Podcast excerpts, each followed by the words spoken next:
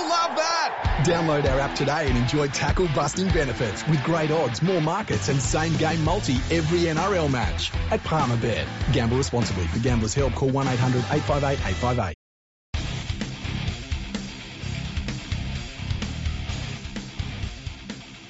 Hello and welcome to episode 422 of Fergo and the Freak.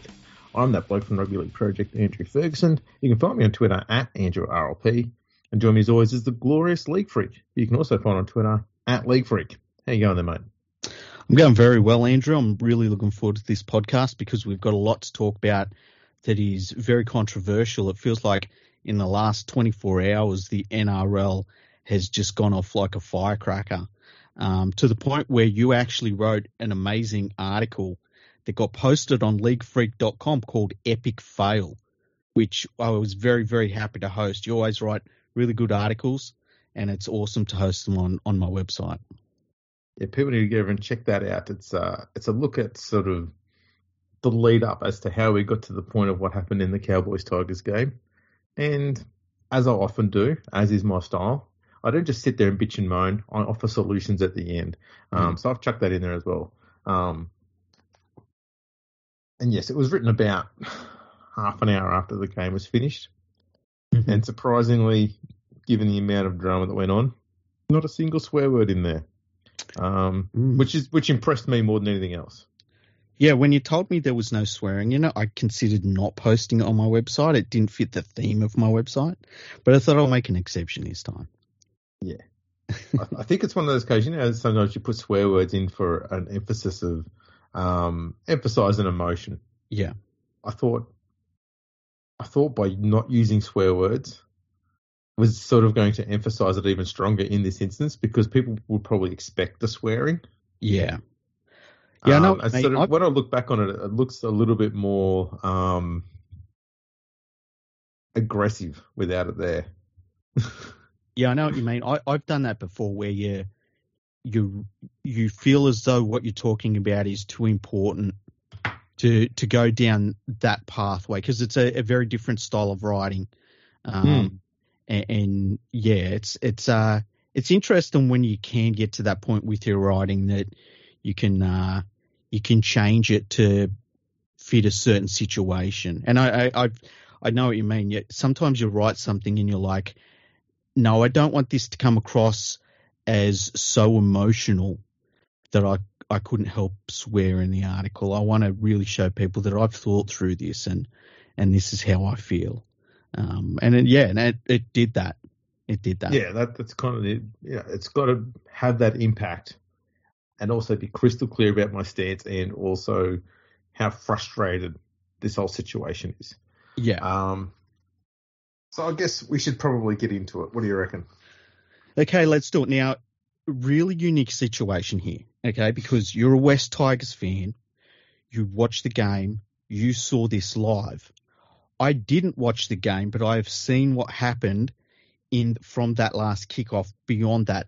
So you've got the emotion of being a fan of the the team that lost and having lived through the the prior game. I don't. So we're getting two kind of different perspectives here when we talk about this. So this will be really interesting. So take us through what happened, um, and and what your thoughts were as it happened.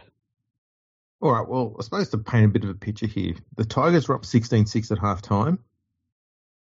Um, their attack was starting to show um, a little bit of promise. Like there was one try I mentioned on, on Twitter where the Tigers actually had a decoy runner on the edge run through the line. And that caused the defence to stop moving, stop sliding, just for a second. But it was enough to allow Luke Brooks to throw a cutout pass to his winger, and his winger was in space and he scored. Um, but those it's it's those little details, that tiny little stuff that they've not been doing and you can see how important just that one runner going through the line holds the defense up, bang, try. It's that simple. And they hadn't been doing it.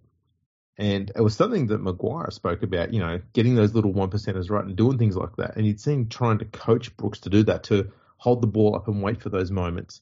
Um, and he finally did it, sadly, without Maguire there. But uh, we started seeing little things starting to work, which was very promising. Um, the Cowboys came out in the second half. They scored back to back tries. Uh, actually, no, I think they scored three. They might have scored three straight tries actually, and they took the lead. And then Valentine Holmes kicked a field goal to give them a one point lead. Was it one point lead? No, it was more than that. There was a seven point lead. That's right. Um, seven. Trying to do this. No, five point lead. Um, the Tigers then scored a try. trying to figure out how the fucking numbers here. Probably should have done some research. No. So the Cowboys had a three point lead after Holmes kicked the field goal. Mm-hmm. And then the Tigers scored a try with about 90 seconds left. Doueihi took 89 seconds to have the shot at goal, which he missed. The Tigers were up 26 25, and there was one second left on the clock. Mhm. That's legitimate what was going on. So we had the kickoff, and the Tigers in their own mind going, we just need to catch this thing and die with the ball in their hands. Game over, we win. Uh, Cowboys kick off short. They kick to the right. It goes to um, Daine Laurie. He catches it. He he does that stupid thing where they just hit the ground and wait for someone to touch him and it's game over. Yep. That's basically what happened. Referee blows his whistle. And we think that's it. Game's over. Tigers won. About fucking time. And then Chad Townsend calls for a ref challenge Mhm. and the ref allows it.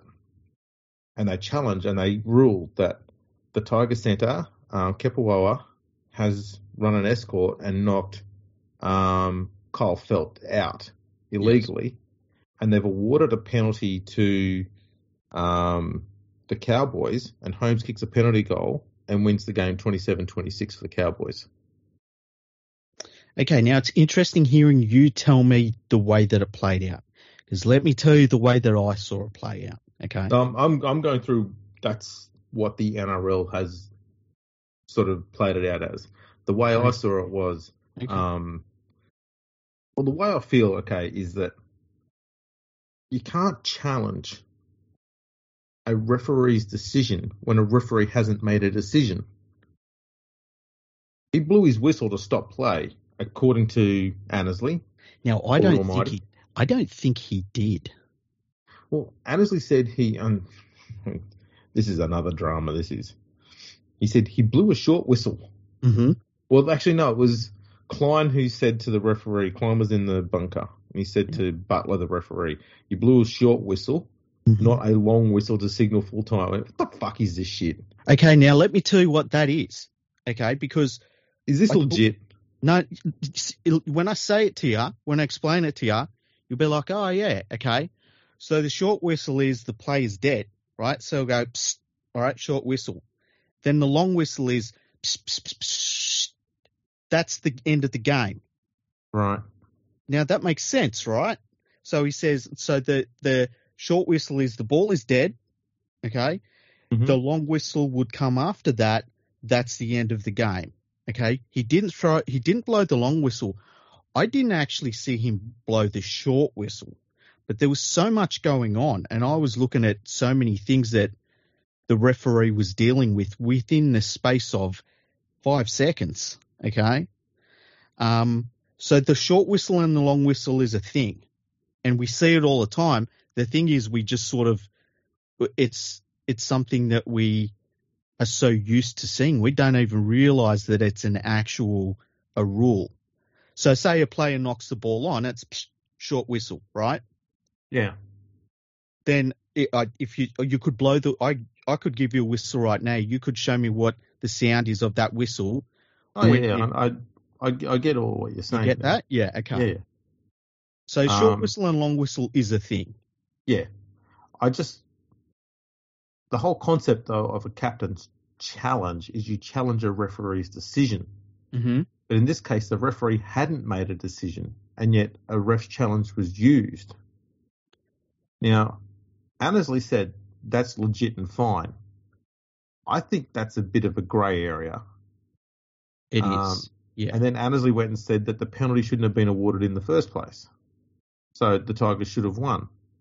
Especially yeah, there's always these debates when it comes down to you know you can have a game changing decision in the middle of a game somewhere, but the thing is you don't know how another team's going to respond when they're trailing points, when they're chasing points, sorry, or when they've got the lead, and whether how much that impacts the way they play from then on in. You wouldn't know, but in this instance, there was no more play afterwards, so this actually did change the result of the game after full time. Mm-hmm. Um, so if question I've got more than anything else is we can we can actually overlook the whole rush challenge thing and full time whatnot else. Um, if he says that that penalty should not have been awarded and it was awarded after time and that decided the game, why don't they just make that goal after the 80th minute null, which would revert the scoreline and that would fix everything? Because if you start doing that, like the way that I would I would look at that is, it it the NRL has said that there was a mistake in the game, right? And mistakes happen in every game. Yes. And if you start going back and and changing results like that, it's a very slippery slope. And at the end of the day, it's a position where the football game did not go the Tigers' way. They had a uh, they had a a decision that wasn't in their favour that the NRL has said was wrong. Um, and it's it's not great, but it's just one of those things.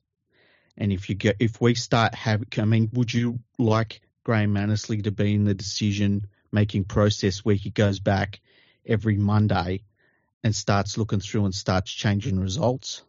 Like I know No, that's of course not, not. But I I'm, I'm not. yeah. I'm. I think the thing that's what I was trying to get to before there is that there was going to be zero play after this, hmm so there was no chance for any other change to the scoreline. It didn't matter what mood any team was in, what form they were in at that point of the match. Nothing else was happening at this point. But this penalty goal either gave the Tigers the win or the loss. Everyone was just standing around watching. hmm and it's after the 80th minute. To me, if you're going to change results, and I'll say that I'll also make this clear, I don't think the result should be changed. Yeah. Okay. Just but, But I'm just- theoretically, I'm, I'm throwing it up as an argument. Yeah. If they admit fault, Mhm. they admit that the referee got it wrong, that the penalty shouldn't have been awarded, and the goal should not have been, you know, attempted and also got, and that the Tigers should have won. Surely, in this situation, when there is, if you just take the goal off, right, Mhm. and you give the Tigers the win that way, there's no grounds for the Cowboys to say, but we could have gone on and done this because you couldn't have. It was all over. okay, You know but what I mean? but here's the thing, and we go back to the short and long whistle.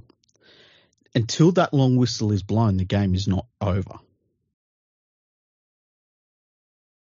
So that he would have he would have blown the long whistle after the goal went through the posts. Then the game is over, and that's one of the things about about most sports, but definitely rugby league, where it it's a cliche, but you play to the whistle, and I think that's where you would lose that argument. Oh, no, no. I, I'm I'm fine with the whole whistle Yeah. thing. Yeah, oh yeah, I- yeah. It's, it's stupid. It's stupid and weird and all that sort of stuff. Short, Yeah. long whistles, whatever.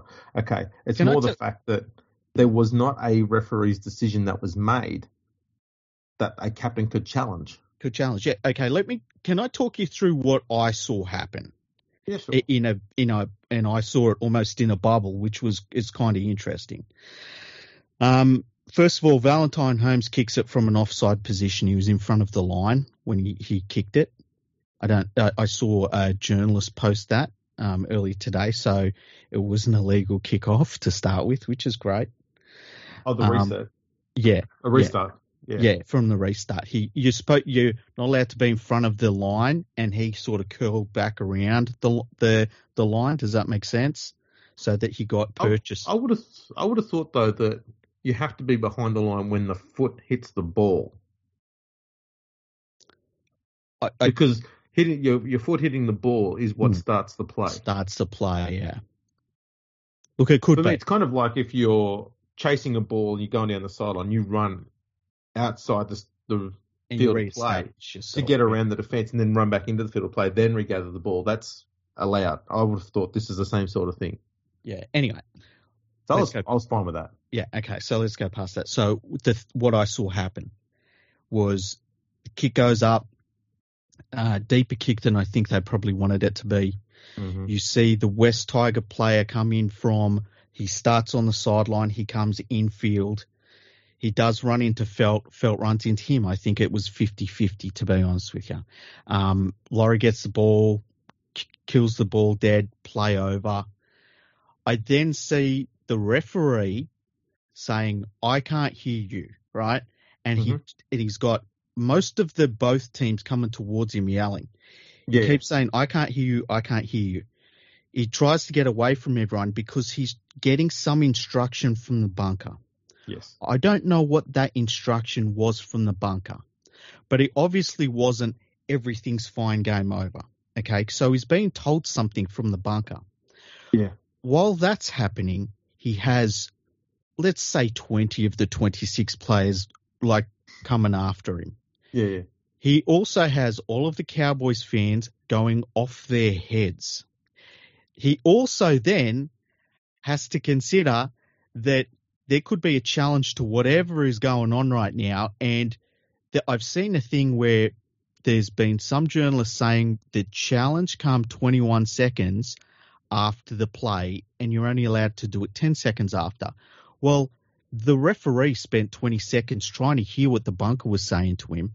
Not one second was wasted in that.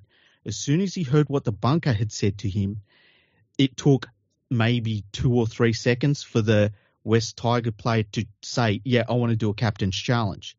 Now, I understand. Uh, Cow- Cowboys player. Oh, Cowboys player. Yeah, Yeah. sorry, sorry. Now, I, I understand that what is there to really challenge?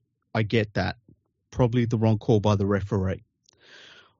But my point is that the referee, in the space of five seconds, has to check with his touchies, has 20 footy players running at him, has about 15,000 Cowboys fans yelling at him.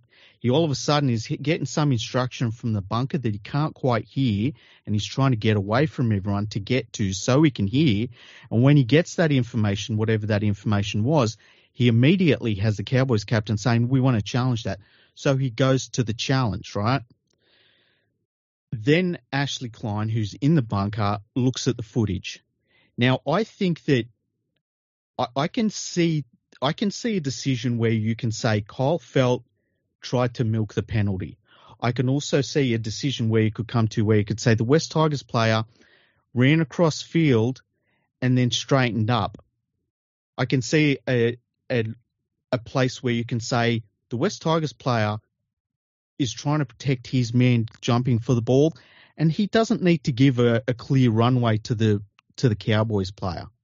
I can also see where you can say the Cowboys player shouldn't have to deal with the West Tigers player running from the from the sideline into his line. So I feel like the ultimate decision that Ashley Klein made was a 50-50 call. And when it comes down to a 50-50 call, I can't sit here and say, oh, that's a bloody disgrace because I think it was a 50-50 call. I really do. I think either way, it's going to be a 50-50 call. Now, let me say something else on top of that. The referees have to meet KPIs. That's they, you hear Annesley talking about this a lot about the refereeing KPIs. One of those has got to be like your calls in the game as a as a bunker referee.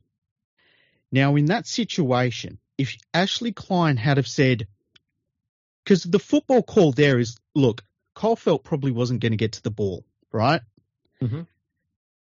It, he looked like he took a bit of a dive. Like Cole Feldt's what? He's got to be like 98 kilos or something. And he got shot like he was one of those extras in a spaghetti western, you know? I think I think the thing that was weird about his dive was that it didn't go in the natural way that you would dive if you had a collision at that level. He just sort of shot a little Yeah. bit backwards and sideways, whereas the other bloke sort of went diagonally forwards as you would expect. Yeah, he sold it. He sold Yeah. it. At the very least, he sold it.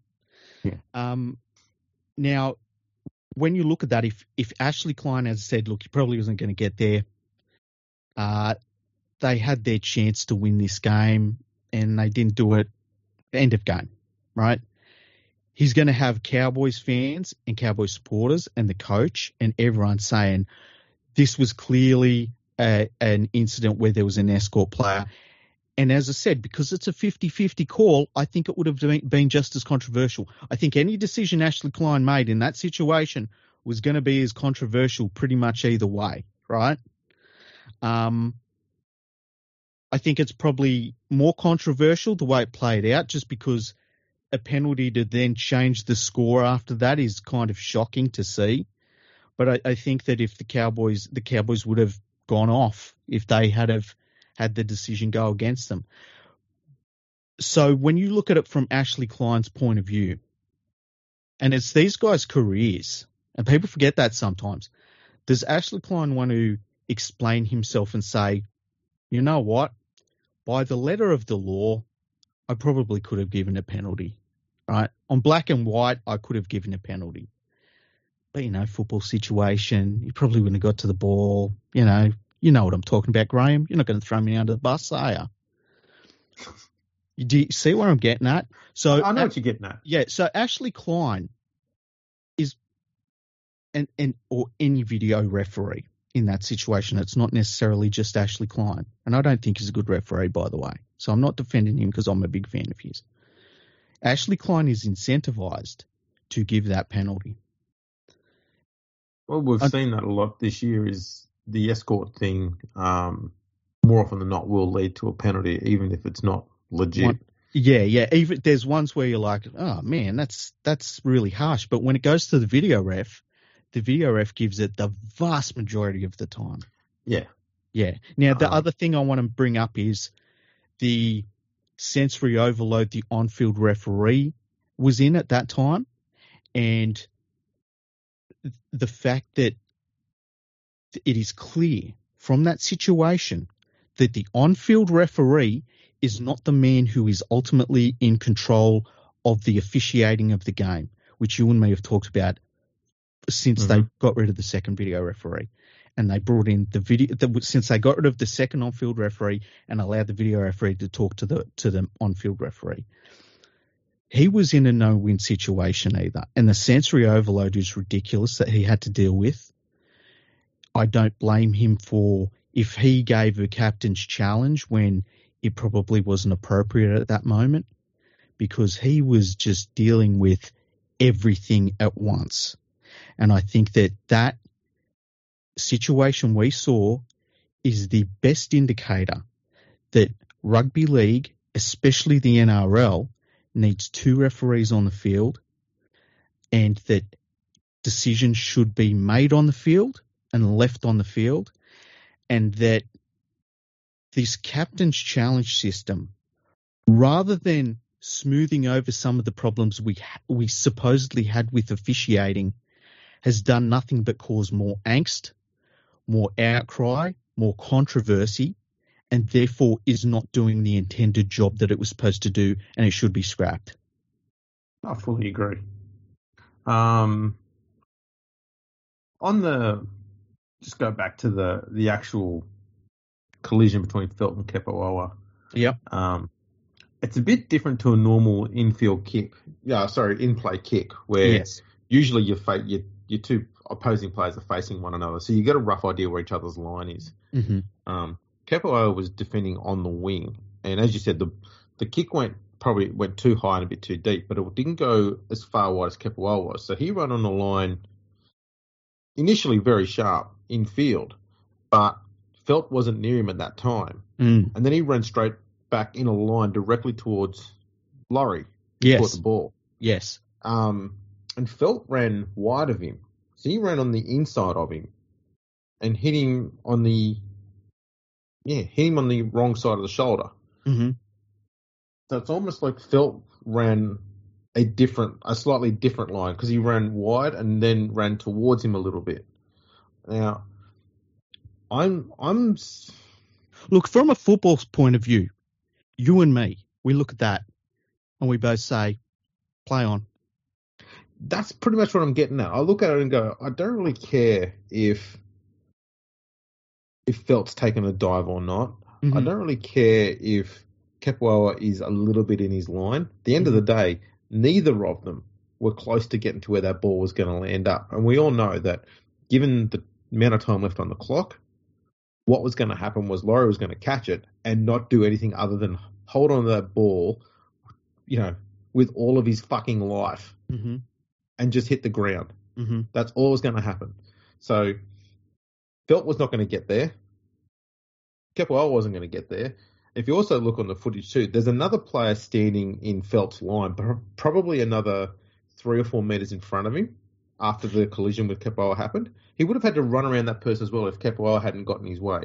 Yeah, and as I said, it is not imperative for the Cowboys players to make sure that their runway is clear for all of the cow for all, all of the Cowboys players to come through. The West Tigers players, they're allowed to exist between the Cowboys players yeah.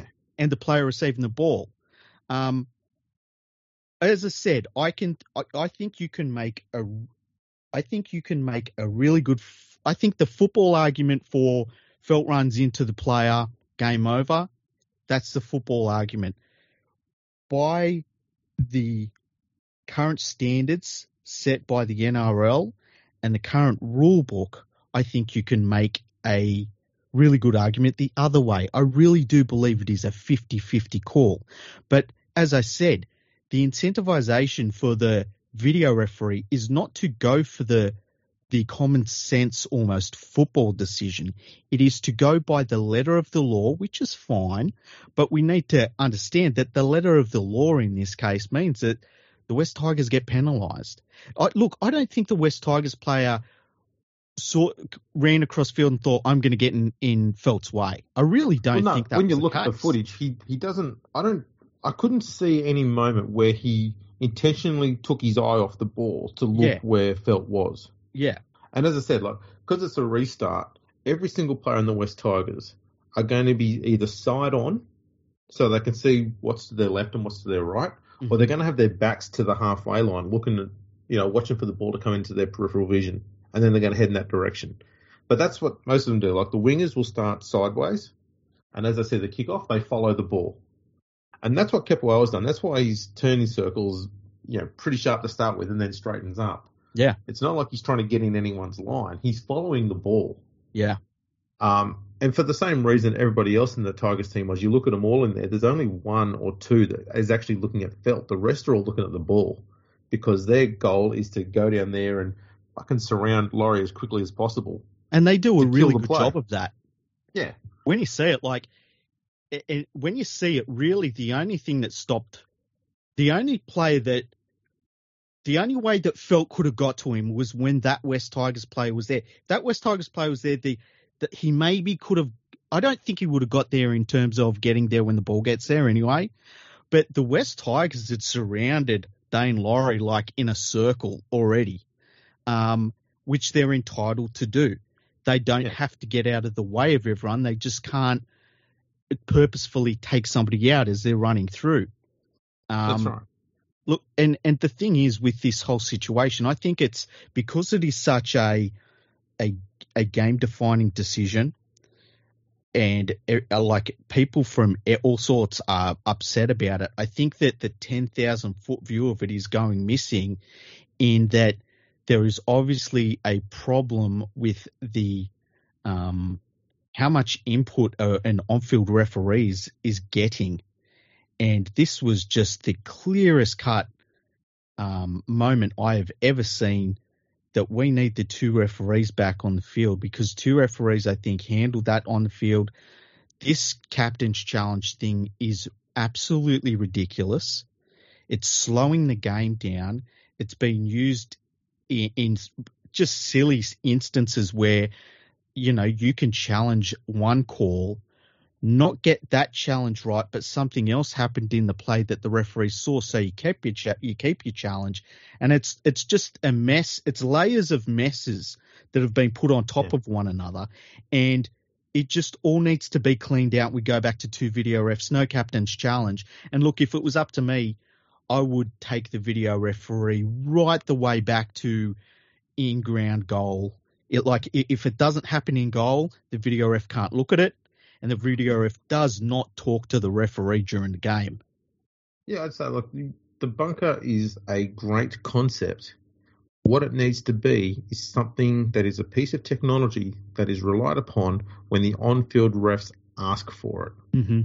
It shouldn't be the other way around. The only reason why it's the other way around is because the current administration got rid of, as you said, they got rid of two refs, and they thought the best way to compensate for that is to allow the bunker to intervene during the live game on matters other than try scoring.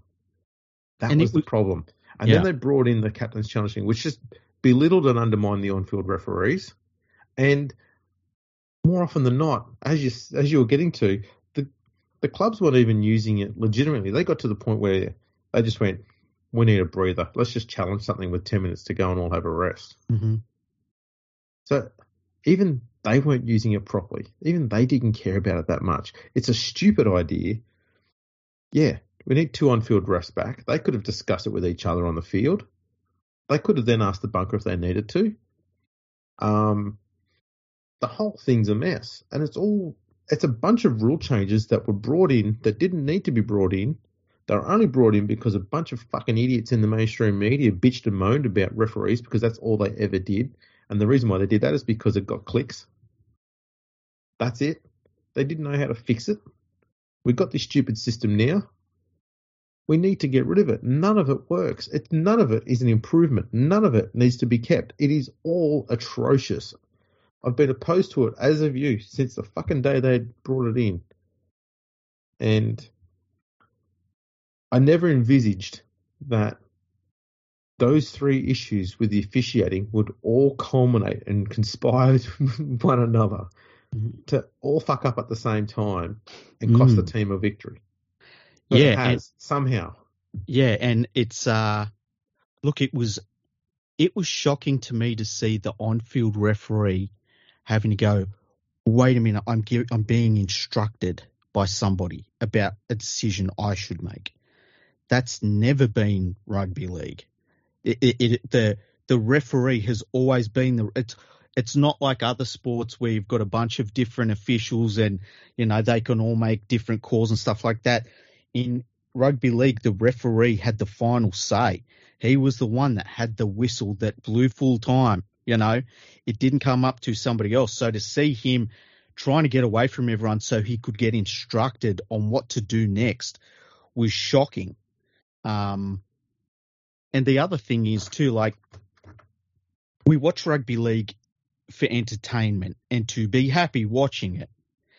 And all this captain's challenge and get rid of the second referee and allowing the bunker to talk to the to the referee and give him instruction and stuff, all that has done, even with the the way they review tries now, all it does is add anger and Yeah. upset to the people that are watching the game and playing the game. Yeah. That's not what sport is supposed to be about. If you've got these these layers of administrative shit that you've added to your rule book that just makes everyone unhappy. Maybe you should get rid of them things because rugby league survived a very long time without a video referee. And look, I can tell you, I called New South Wales Cup games just a couple of years ago before COVID when there where there was no video referee. And you know what? Them games were fine.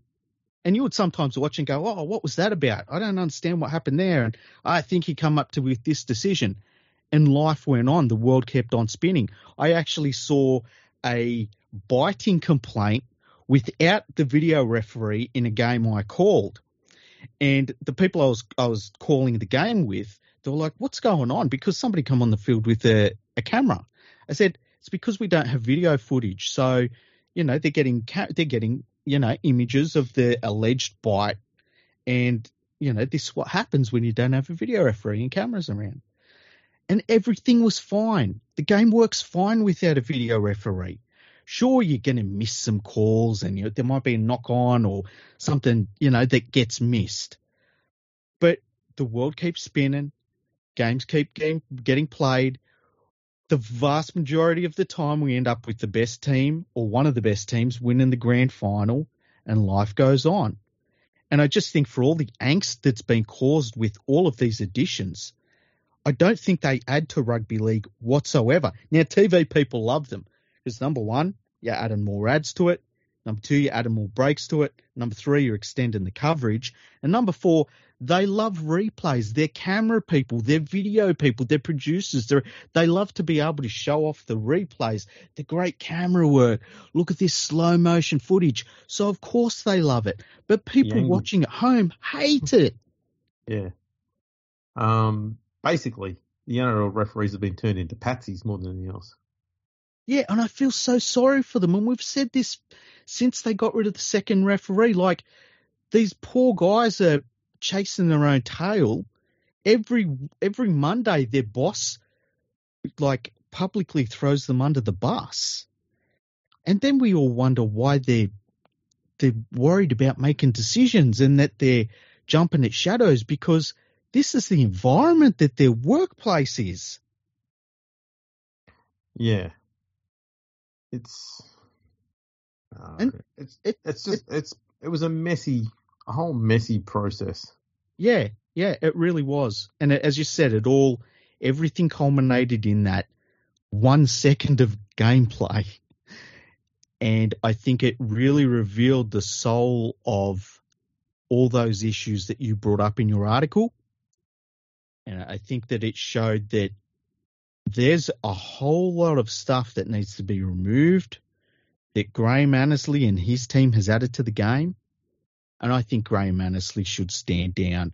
I don't think we've ever seen referees under more pressure than we have under Graham Annesley. As a former referee, he should be ashamed of himself.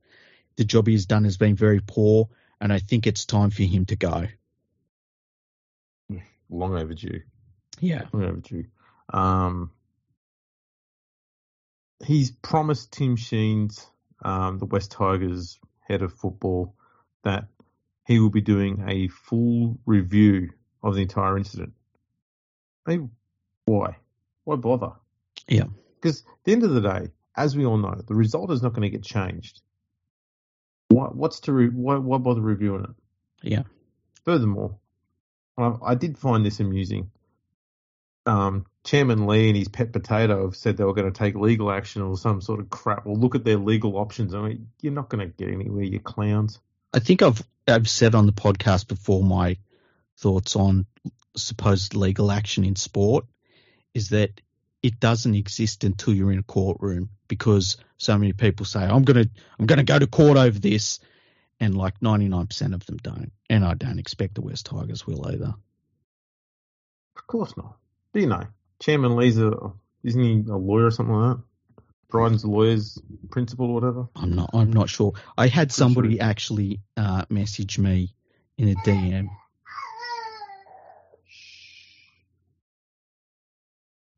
I had somebody message me in, in a DM. It was Sean, and he said uh, the Wests Tigers are probably really happy with what the board and the CEO are probably pretty happy with what happened because it takes focus off them, and I think that that had a lot to do with the the strong way they come out after this game. And look, they I think any any board and, and CEO would have come out in a strong way, but I think that uh, I wouldn't be shocked if the Wests Tigers carried this on a little bit longer than most clubs would have, because it does take pressure off of those those lot. I think this thing will be will be gone by the end of next weekend. You reckon? Yeah. I, look, I hope so. What are they going to do? I mean, if the Tigers were sitting in ninth position, um, and they were two points shy of the eight, and it was the final round, and they needed this to get into the finals, maybe they'd do something about it. But they're sitting last. You know, this is not going to change their season. I actually saw one of the Wests Tigers board members, and I can't remember which guy it was, but he said um, he was talking about this this game and the, the two points and how it has implications for the um, the wooden spoon race. And he said, "We're a proud club. We haven't won a wooden spoon in 22 years." and all I could think of was like, dude, half of those years you haven't been in the finals. Like, let's not talk about like the proud traditions of not winning the wooden spoon. It's like you've been crap the whole time. They've been very, very lucky to avoid it. Yeah, yeah. Um, and long overdue for it. Yeah. Long overdue for it. It's probably the best thing that could happen to the club because they'll go, you know what, maybe we need to change some things. Anyway, that gets me on another tangent that I've already covered time and time again. Um, so yeah, it was a pretty crazy, hectic moment there. The other thing that was interesting, I remember just hearing um, Chad Townsend in the presser afterwards saying that he saw he saw the player was taken out or saw the escort thing, whatever it was, Mm-hmm. and he's immediately calling for the uh, for the referees, uh, the captain's challenge. And when I look back at the replay, he doesn't he doesn't look like he notices it or pays any attention to it until after Laurie catches the ball.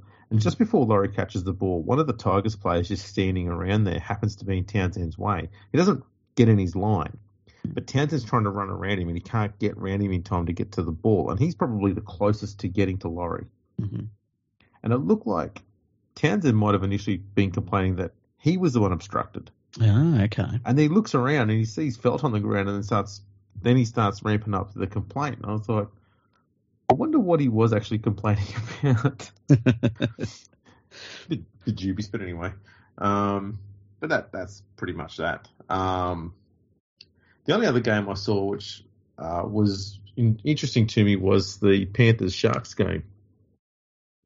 yeah, that was that was Is- really interesting. Um, Well, I'm thinking back to my prediction for the game as well, and it kind of followed it where mhm. the Panthers were, especially in that first half, they were confused by that Sharks attack. They didn't know what to make of it, and they the defense sort of was a little apprehensive to start with on how to defend against them. hmm But when they come out in the second half, they went, okay, what we're going to do is get on the front foot and rush them in defence and get them back to playing our style of football. Because I think that's what happened is the Sharks were playing their type of football in the first half, and Penrith's defence were caught off guard, and they kind of allowed that to happen to to some degree. hmm Um, to their credit, and the good teams do this, they were able to get themselves back into the game.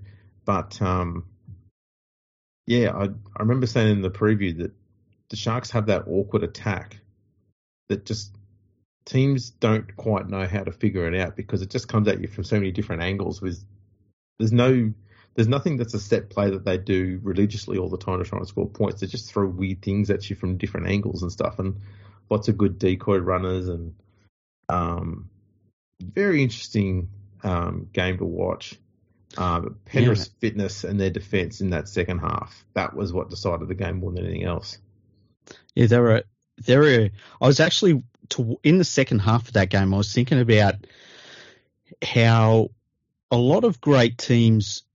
There's always a certain style of play that they maybe have problems defending against, and like we've seen it with the Storm at times. And they had problems defending against, weirdly enough, the New Zealand Warriors and how they played the game for a while. And then going back to say the the late nineties, the I remember Brian Smith when he was coaching Parramatta.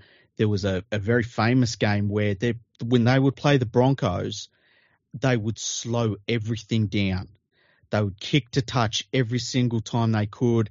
They just did everything slower with the idea that the Broncos wanted to play up up tempo to sort of suit their style of play. And to a certain extent, it worked for the Parramatta Eels over the Broncos, and the, the Broncos would have problems with the Eels. And I was thinking about those sorts of teams in, in terms of like that first half. Is you you were right. The the Sharks, their style was kind of making some inroads against the Panthers, and the Panthers' defense was having to adjust and stuff like that. Then the Panthers come out in the second half, and just it was like the the door was shut, and they were like they were completely comfortable against the Sharks in that second half. And it made me think about the adaptability of their defense. When I talk about the Panthers and how great there is, their attack is, can be so-so at times, you know. I think a lot of the points they score comes from the fact that an opposition team is so worn out by running into a brick wall.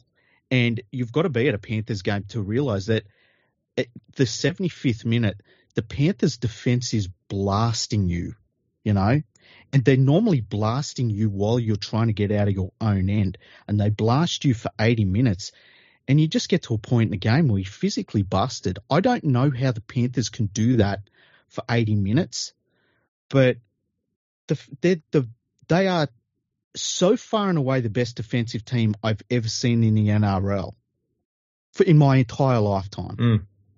Yeah, their their fitness defensively does not drop off for the full 80 minutes, mm. and that's the thing. Cleary's trained and coached them to be a defense first team, mm. and I'm amazed at how long it took. You know, a lot of people, especially in the media, not all of them, a lot of them still haven't figured it out yet. That that's what the Panthers are. They're a defense based team, not an attacking team. No. Um, it's because Cleary understands that it's it's easier to score enough points to win if you keep your opposition to fuck all points. Mm-hmm. So that's what he works with. And you come against a team that's their attack's not quite on on song, and your defense is able to shut them down easily and keep them quiet the whole game. Then your players who are doing all that good defensive work still have plenty of energy in attack, and that's when they rack up the big scores. Mm-hmm.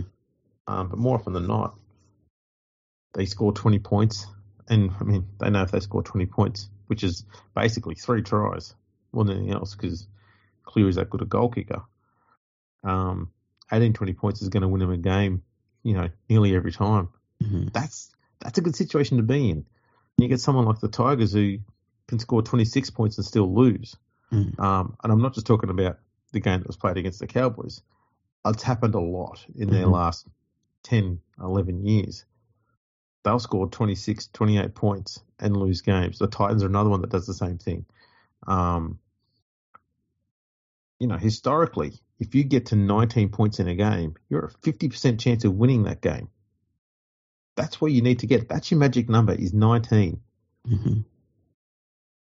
And so for a team to be able to get past that and still lose shows you how poor they are. And for a team to get under that mark and still win shows you how great they are. Um, the Sharks in 2016 were the only other team I've come across. They weren't as good as this current Panther side, but they were a defense based team that could win by scoring low scores. Yeah. So they went, other than when they smashed the Knights 64 0 or 62 0, whatever it was, nearly all of their games were 18 10, that sort of thing. Um, they'd score 20s and stuff like that in the odd 30, but um, a lot of their score lines, even for the years before and after, were in the teens, and they were still getting those wins. Um, the Panthers are doing that, but their defense is so much better than what the, all those teams had in the past.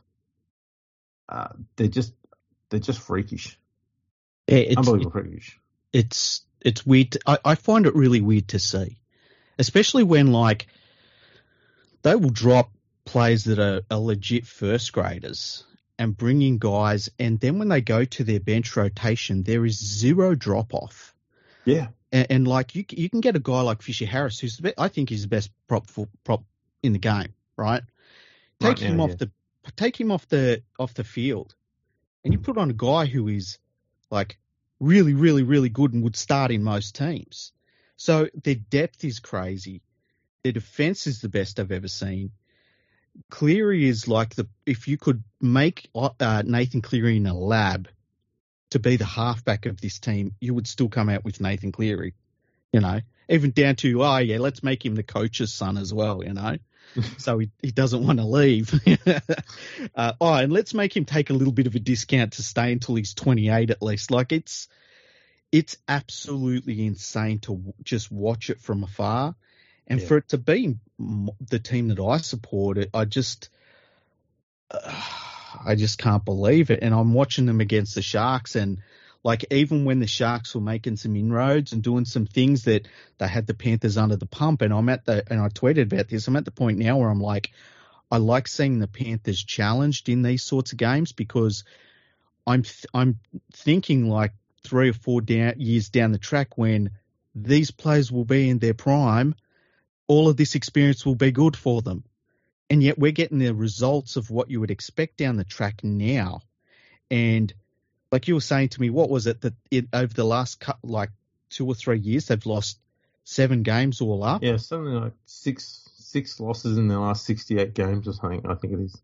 Yeah, like eh, that is where you're starting to have to look through the history books and That- look if that's they, a, that's around the mark of those Dragons teams in the fifties and sixties. yeah, Um, I'm not exaggerating. That's literally where it's at. yeah, and look if they none of that matters if you don't win the premierships as well, and they're never going to win ten premierships in a row. Nine, No. nine, you know, maybe eight, definitely, but um, the just the fact that they're doing this in the modern era, it's like this is what happens when everything is in place and everything is humming along for, along for the club where it's the juniors it's the first grade team's going well the coaches are comfortable the the players like each other like if it's like we're seeing the perfect scenario play out here it's crazy it's so crazy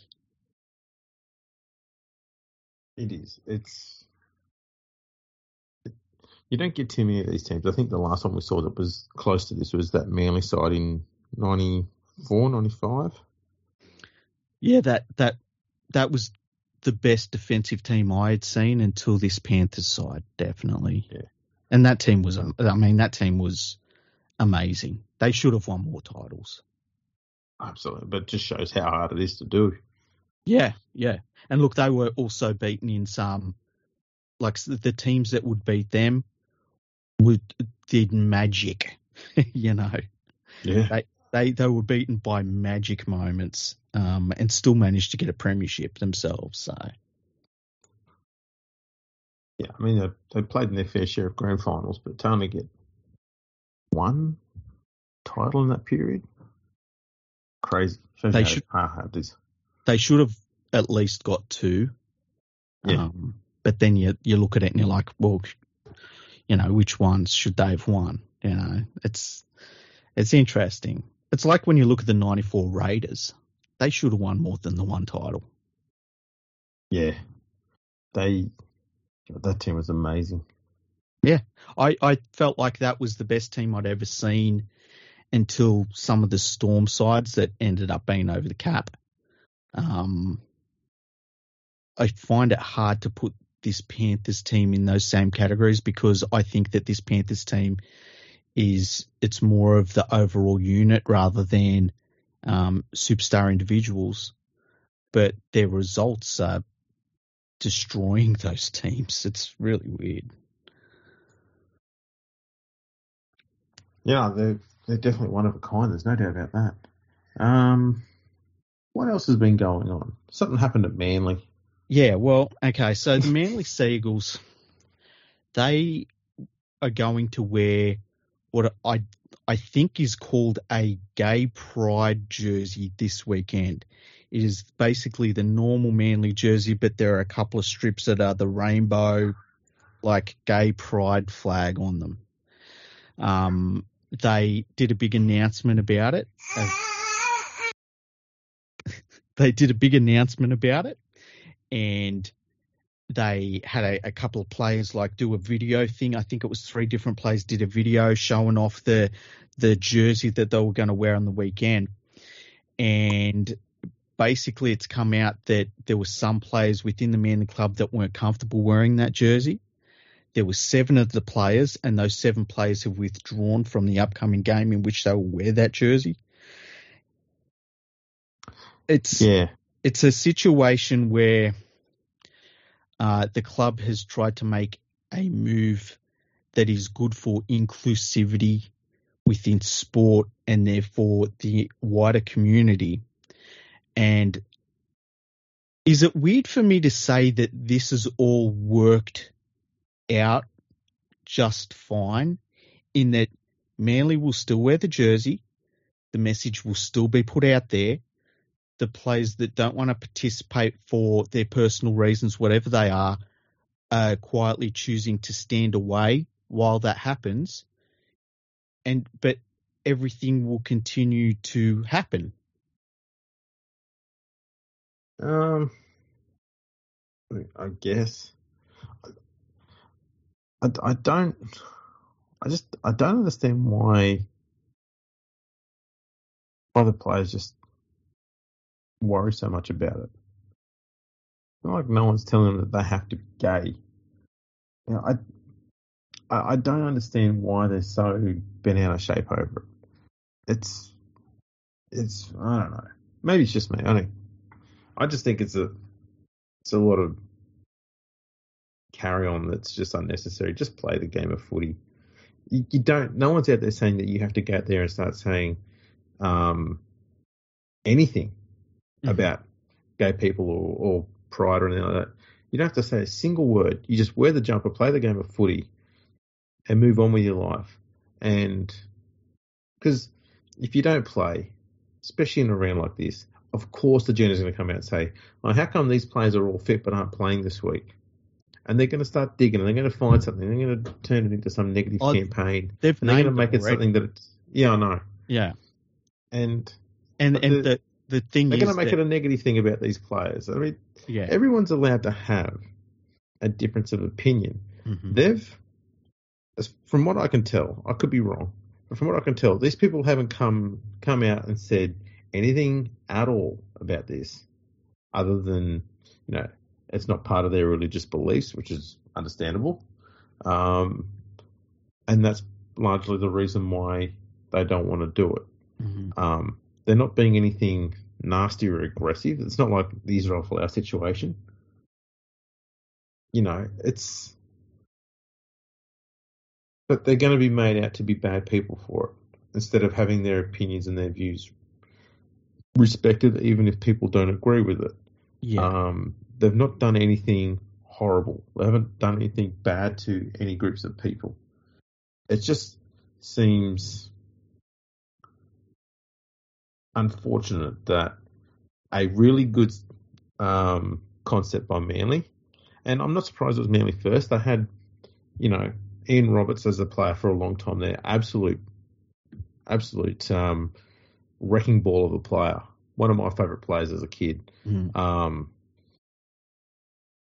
you know, he was the first, I believe, the first Australian rugby league player who was, you know, had you know revealed that he was gay. Mm-hmm. Um, so I'm not surprised that Manly came out and, and did this because it, it, fits in with, um, you know, their past in that regard. Um, and the jumper is it's subtle, They've just removed the white strip and they've just replaced it with the rainbow one. It still looks pretty good. It's still almost entirely maroon. Mm-hmm. Um, I think it's a it's a really good looking jumper. I think it it does it all in exactly the right way. It's not over the top. It's not anything crazy. They're not making any you know big ways of being controversial in any way. I think the whole thing that Manly's been doing about it all has been very professional, very good. It all perfectly fine but the media are going to focus on these seven players and they're going to make them out to be bad people for it. That's the bit I don't like.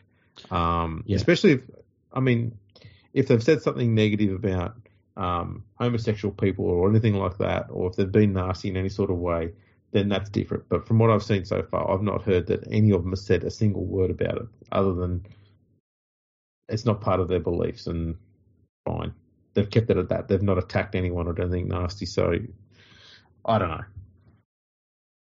I, look, I, I agree, Andrew, and I I would say that um, you know, quietly stepping away from this event, it, it, the event will still go ahead. The message will still be put out there. These players themselves, as individuals, have just chosen not to be part of that, and you know, you have to respect that decision on their behalf as well. You know, we can't aim for in, inclusivity and then when somebody is different from us and has a different thought process than us, we attack them and we we try to destroy them. Yeah, you know that's not a good thing. Um, you know it's it is a real shame that there's this moment of positivity that the men the Club have tried to create, and it's gone in this direction. I just hope that on game day, uh, the the the event is un unchallenged, you know, yeah. by by what these seven players have have chosen to do. Now, I've also seen people saying that these players are hypocrites because they wear uh, gambling sponsors and things like that on their jersey, and I, I just think that they're completely different um, situations and, and subjects. I, I don't really follow that line of thinking.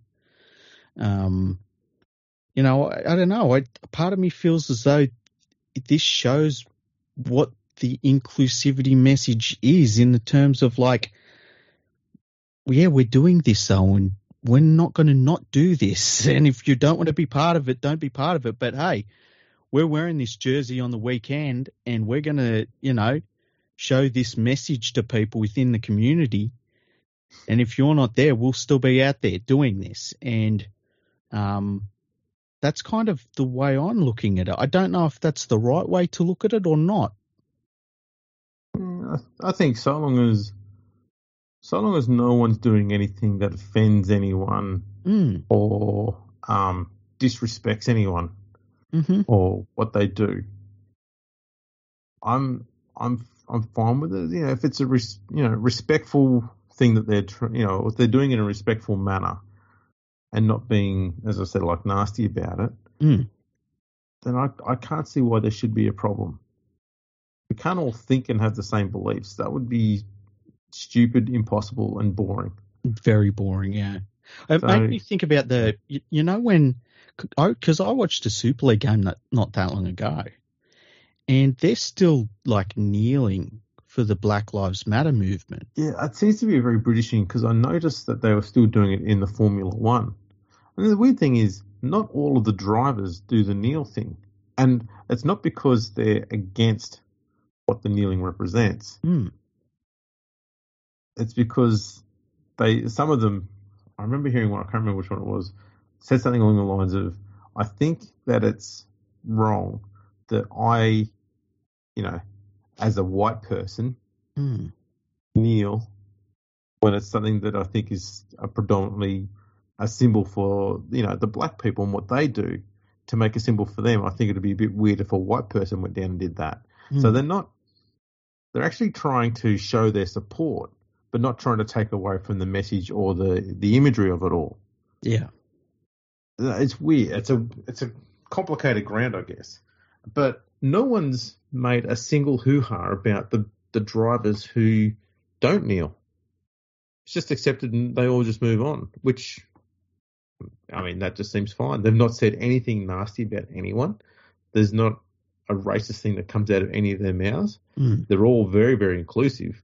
Um, so it just seems accepted that, you know, people are allowed to have difference of opinion. We all move on. As it should be. Yeah, yeah, and and it's I I find it interesting because um when I saw it happen, I was like, what have I missed? You know, something happened. I I like they're kneeling like it's the Black Lives Matter thing, but that was you know that was a long time ago and it was a different country. And as you say, it seems to be a British thing. I I don't really understand why Britain picked up on it so heavily, but they did, and um I I I think that I, don't know. I, I think sometimes with there's definitely sometimes in sport where you see um, a message going out and you wonder if it is the appropriate place for it. And then other times you feel like it's the right place and the right time for it. And um, it, it brings up the question of when is it right and when isn't it right and when have we had our say and you know, it's not that it's time to move on, but um, we've had our say on this issue, and it brings up a lot of questions that I don't have answers for. Like, I don't know what the answer is for, for that sort of stuff, but I, I think that it's important that we do feel as though there is the room to talk about that stuff, and because we don't want to get to a place where, you know, if so, if somebody feels strongly against a message that's been put out there or they don't feel like it aligns with their personal beliefs and things like that, that we don't demonize them immediately because that that's kind of going against the inclusive message as well. It's a weird one. It's a really weird one. Yeah, it's it is a bit crazy how how it's all sort of come about. So it's I hope that uh, hope the media don't go nuts and turn this into a whole story about the players who aren't going to play because Mm. that would be disrespectful by the media and nobody else. Look, I hope when the game is played that it's like, um, I believe Ian Roberts is going to be there, um, and I, you know, I think it's hopefully it's a really a cool moment for him and the club, and um, you know, anybody that attends the the, I guess the events or the ceremonies that are surrounding that, um, I, if, if I, I hope it, it can keep that positive thing about it, and that it doesn't just, uh, as you say, just be turned into a negative and a, a witch hunt, um, and all that sort of stuff. Because it's it's not what Manly were aiming for. No, that's right. It's exactly right. Um, now, another piece of news that came out today, it's been sort of hidden by the Tigers drama and this thing at Manly, is that um, Kevin Proctor's been released by the Titans. Yeah, I believe it was for being seen to be vaping in the change rooms after the game. Now, did you know that? No, I didn't. I, that's what I. It said that- that, um, he he breached some um, club and stadium regulations or something like that. Um, Mm. If it's vaping, I I laugh because he hasn't been playing for quite a while in the NRL side, despite the team going absolutely dog shit, and him being fully fit because he's been constantly named on the extended bench and not playing. It seems like they've gone, oh, we finally got something to get rid of him with. It does, doesn't it? Um, Now, you and me don't smoke. no. Never smoked.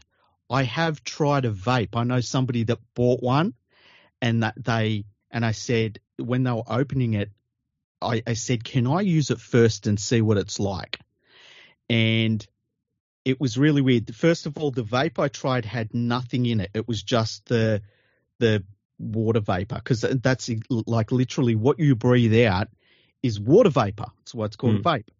And it was really weird. So I I sucked the thing in, and I went to say. I don't think it's working. And when I did, all of this vapor comes out of my mouth. It's like a big cloud of smoke.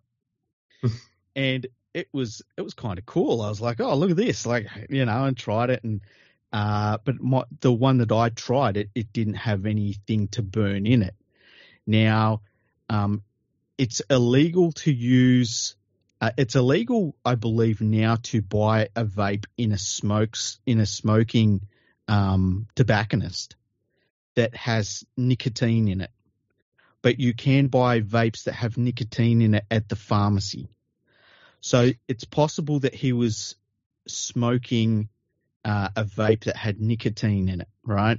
hmm Um, I believe you can put uh, like other stuff into it that it just has a taste to the vape that is that there's no um, there's no chemical reaction. I guess there's there's nothing to it, and there's other stuff you can get in vapes. I don't know much about that sort of thing. I'm not a smoker and I don't take drugs, right? But Kevin Proctor was blowing out like water vapor and it's it's weird that he would get sacked for blowing out water vapor. even if it was doing, you know, smoking stuff like you know, or vaping, um, it just seems excessive to be sacked because of that. Yeah, Um, like I'd probably imagine that if he had been, if it had been any other player on that side who's a regular first grade player, he would have copped a fine, Mhm. which seems le- legitimately okay and acceptable. Like that, that's what you deserve. Um, it just seems like the this was a the club saw this as a reason or as a way out of his contract, and that's what they've done. yeah, because I can see where Kevin Proctor, if he is big on vaping and he understands the rules and laws and stuff around vaping, and so you know some of the rules and laws are kind of different to smoking. You know, um, if he's like vaping, you know, wherever he's vaping at home, he's vaping inside because it doesn't have the smoky smell and stuff. And he's at the stadium and he's like, oh yeah, I'll vape, you know, here as well.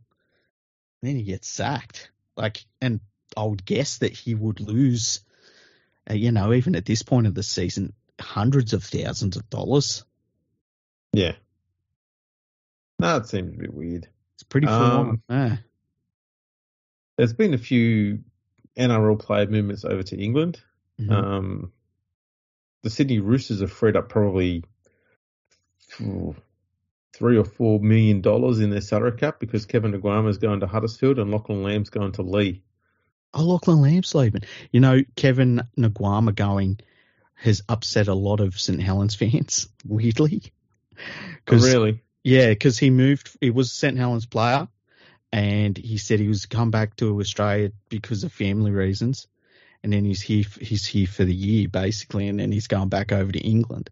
So they were all like, "Well, how was?" And it's like, "Oh, jeez, you're getting upset about Kevin Naiqama? Like, come on now." Um, Lachlan Lamb will be a loss to the Roosters because he was good for depth at that Yeah, club. well, it says he's going to be like he's been looks like he's released um, immediately because he's going to be playing at Leigh for the rest of this year and for next year. Yeah. Um, and his old man's coaching Leigh at the moment. Oh, really? Yeah, I didn't know that. there you go.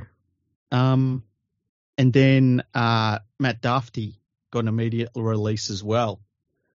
And I kept on seeing headlines about Matt Dufty where it was like, you either love me or hate me. And it's like, that's not the way you want to leave with that sentiment being out there that you either love him or hate him. It's like, dude, what are you doing? He's he's going to Warrington, and Josh McGuire will be leaving the Dragons. He too is going to Warrington.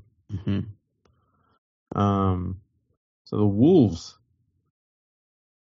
um pick up a few. Well, I mean they'll be superstars over there. They will. Would you say they're going to win the title next year? Well, if I, I think this is their year personally. It looks like they're on. I actually saw one of the English journalists with McGuire, and they framed it as uh, uh, international Australian international and state of origin star joins Warrington, and and I retweeted it and said like that's one way to put it. Another way is like a completely finished career. He's had a like it's done. You know, it's, it's kind of he's not the sort of player I would get as a international signing, put it that way. No, that's that's very true. Um, yeah. Now, I was, maybe this could be something we can do for a, an episode in in the future. Mhm. Um, I was going through the Tigers squad Yes. and looking at who they've got signed on for next year, hmm what gaps they've got. So I'm not thinking about doing a hypothetical of who they should get rid of. I'm not even Yeah. looking at that yet. Just looking at who they've got signed for next year, Mhm. how many spots are available on that side, and then going through and finding out what's available that they could use, you know, that they could go and sign to try and improve the squad. Yeah. And um, let's just say I'm not looking forward to 2023 that much. Yeah. It, That's something we can look into later on because I'd like to do that for all the clubs. yeah. and see see if some clubs can be further enhanced or whether some clubs might drop back. Who knows? That might be a bit of an insight for uh, you know Palmerbet for next year. Yeah, that would be cool. That'd be really cool. I wonder, I guess they, I think that the markets for the following season go up pretty quickly after the grand final. Oh yeah, yeah, So it, it'll be interesting to see how it all plays out. And because obviously the, the final series this year plays a big part of it and you see who gets better, who gets worse, things like that. Um, what do you think about the Melbourne Storm at the moment? Um, I mean, geez, they've been hit hard with injuries. Seems to be one team every year that just gets absolutely smashed with injuries more than everybody else, and this year just looks like it's Melbourne. Yeah, but still, they don't. They they feel very very un-Melbourne like, don't they? Yeah, they're. I mean, the worst thing for them is they copped so many injuries at the same time that Origin was on when they lost a whole heap of other players as well. Mm-hmm. And so all those combinations they had before Origin started are all completely changing every single week. And now that Origin's over and they've got their, you know, whatever players they've got left that are fit, they're all different combinations that they've got to build all over again. Mm-hmm. Um, and so they're kind of starting the season from scratch. And when with a lot of different players, a lot of different roles, it's it's a very hard thing to do, especially when so many of their um, you know players that they're trying to work with are in the spine, especially Papenhuyzen being out with that horribly fractured kneecap. Have you seen the picture of that? Oh, it was it was a. I mean, it was the worst case scenario. Yeah. He's he's his career is going to be changed by that. So the NRL physio did a, a long thread today about um, what sort of surgery he's going to need, what they're going to do to fix his kneecap, and you know went on to go and find it on Twitter. It's very very good reading, um, very very thorough as well, and he compares it to the fractured kneecap that Tedesco had when he was at the Tigers. He had a knee clash, very similar um, impact with uh, I think it was Terry Campese at the time. Mm-hmm. It was knee on knee, and Tedesco split his kneecap right down the middle, but it was only one fracture. Mm-hmm. The one that Papenhuyzen's got has got ten. It's like a smash uh, plate. Yeah, and I looked at it and I went, that thing doesn't need pins and stuff in it. It just needs a shit ton of tape. just wrap it up with tape and stick it back on. She'll be right, mate. I, I looked at it and thought, fucking walk it off. Yeah, how do you how do you fix that? Seriously, god damn. It's all about putting pins in there to hold it all back together and hope that the well, not hope the bone will eventually all meld back together and be strong again. And the chances of re-injury because it's such a it's a freak accident that causes it. Yeah, which makes it a, a very rare um, thing to actually have happen ever again in your life, really. Um, and the chance of coming back to full fitness is very high. Um, Tedesco is a good example of it. Um, so he will come back. He will get back to full fitness.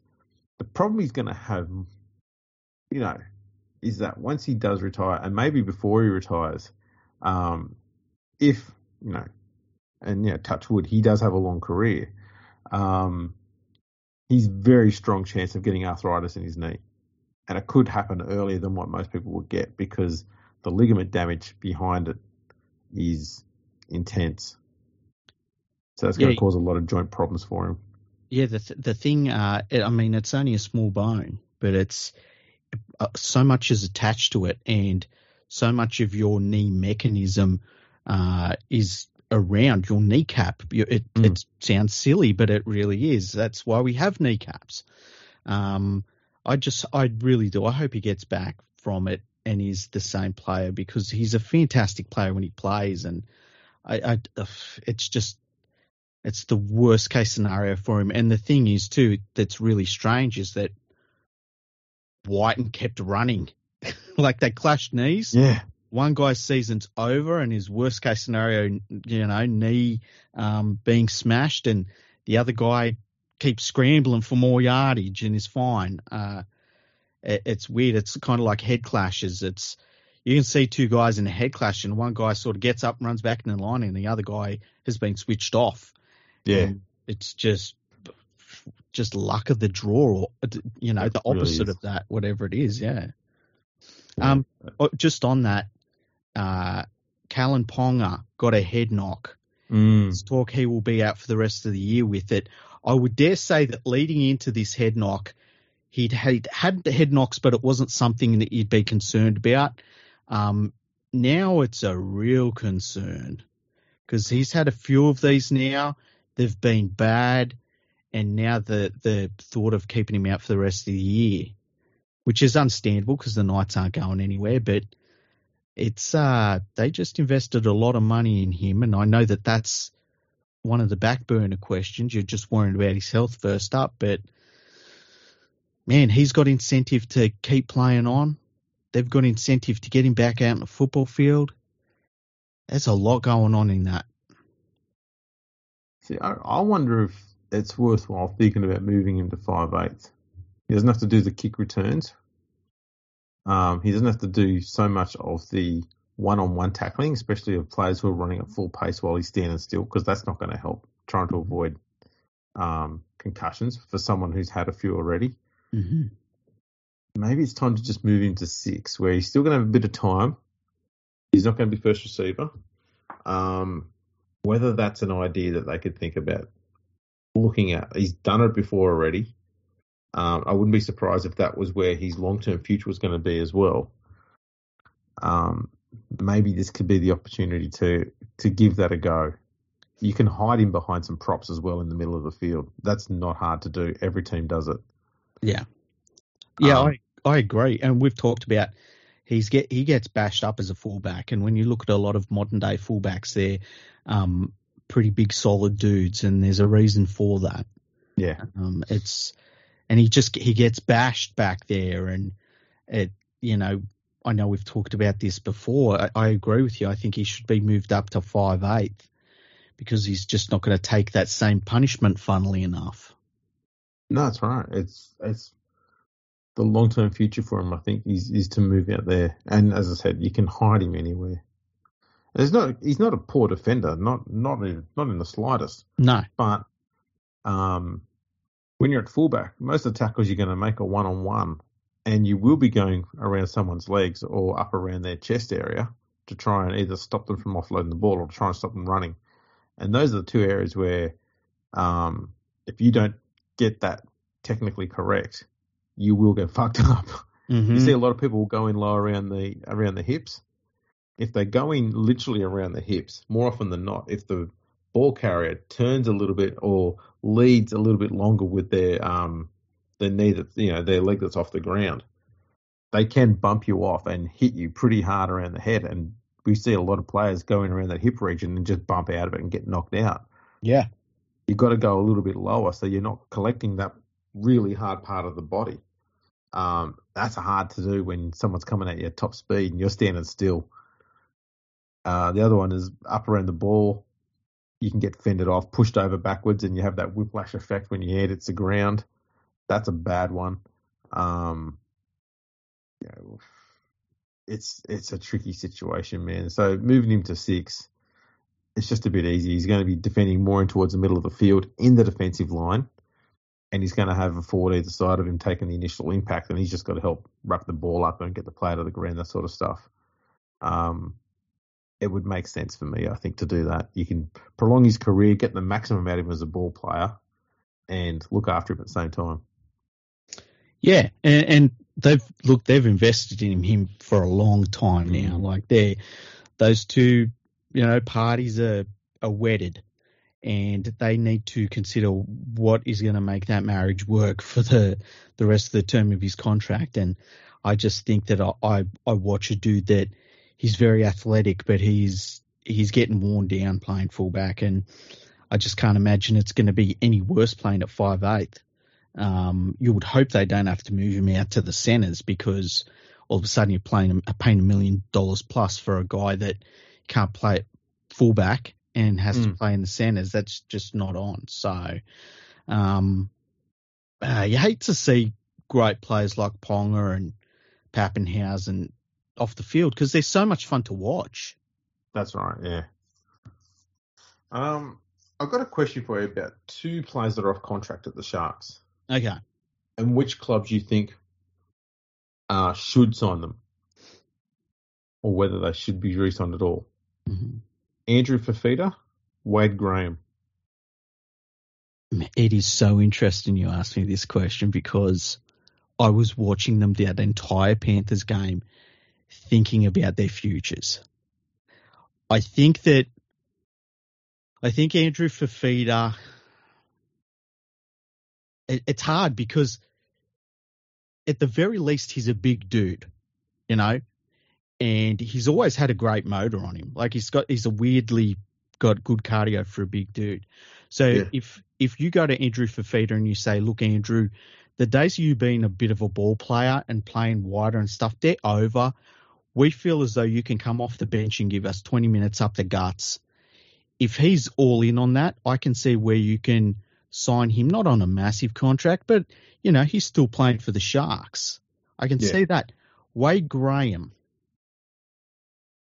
think it might be time for the Sharks to move on from him because I think that uh, when I watch him play, I just it's one of those weird things where it just feels as though things aren't going right for him. You know, I, I don't watch him and think that he's he's missing tackles and all this sort of stuff. I just see when he plays the game, maybe he's it, it's that weird thing of like he's trying so hard that, and maybe that's because he's missing a step athletically, so he's trying to make up for that in other ways, and so he's he's given away penalties and you know things like that, and. I, I wonder if it's time for the Sharks to move towards a different option for him, but I I can see where Fifita Fifita needs to drop a little bit of weight. There's no doubt about that. If he's able to drop that weight, because he's dealt, dealt with so many injuries, terrible injuries too. Yeah. Um, if if if Fifita feels as though he can get his weight down a little bit and he can take up a new role, I could see where you keep him. But Graham, I think I'd move on from. What do you think? I'm I'm still not sure on him. Um, Fifita is definitely a bench rotation forward now. That's that's all that's all he is now. Yeah. Um, I'm not saying that dismissively. He's a very very handy bloke to have on the bench. Mm. Um, yeah, big runs, hard to tackle, um, and has such good hands for a forward, Mm. especially a prop. Just insane. Um, but yeah, as you said, if you get him just going forward, um, and he, he does have a reasonably good play the ball on him for a big bloke too. But Yeah. it's, it's it's usually pretty quick because because of the size of him, teams can't roll him over too often. So he, he'll fall forward. So it means he's getting up, already facing the right way, just plays the ball straight away.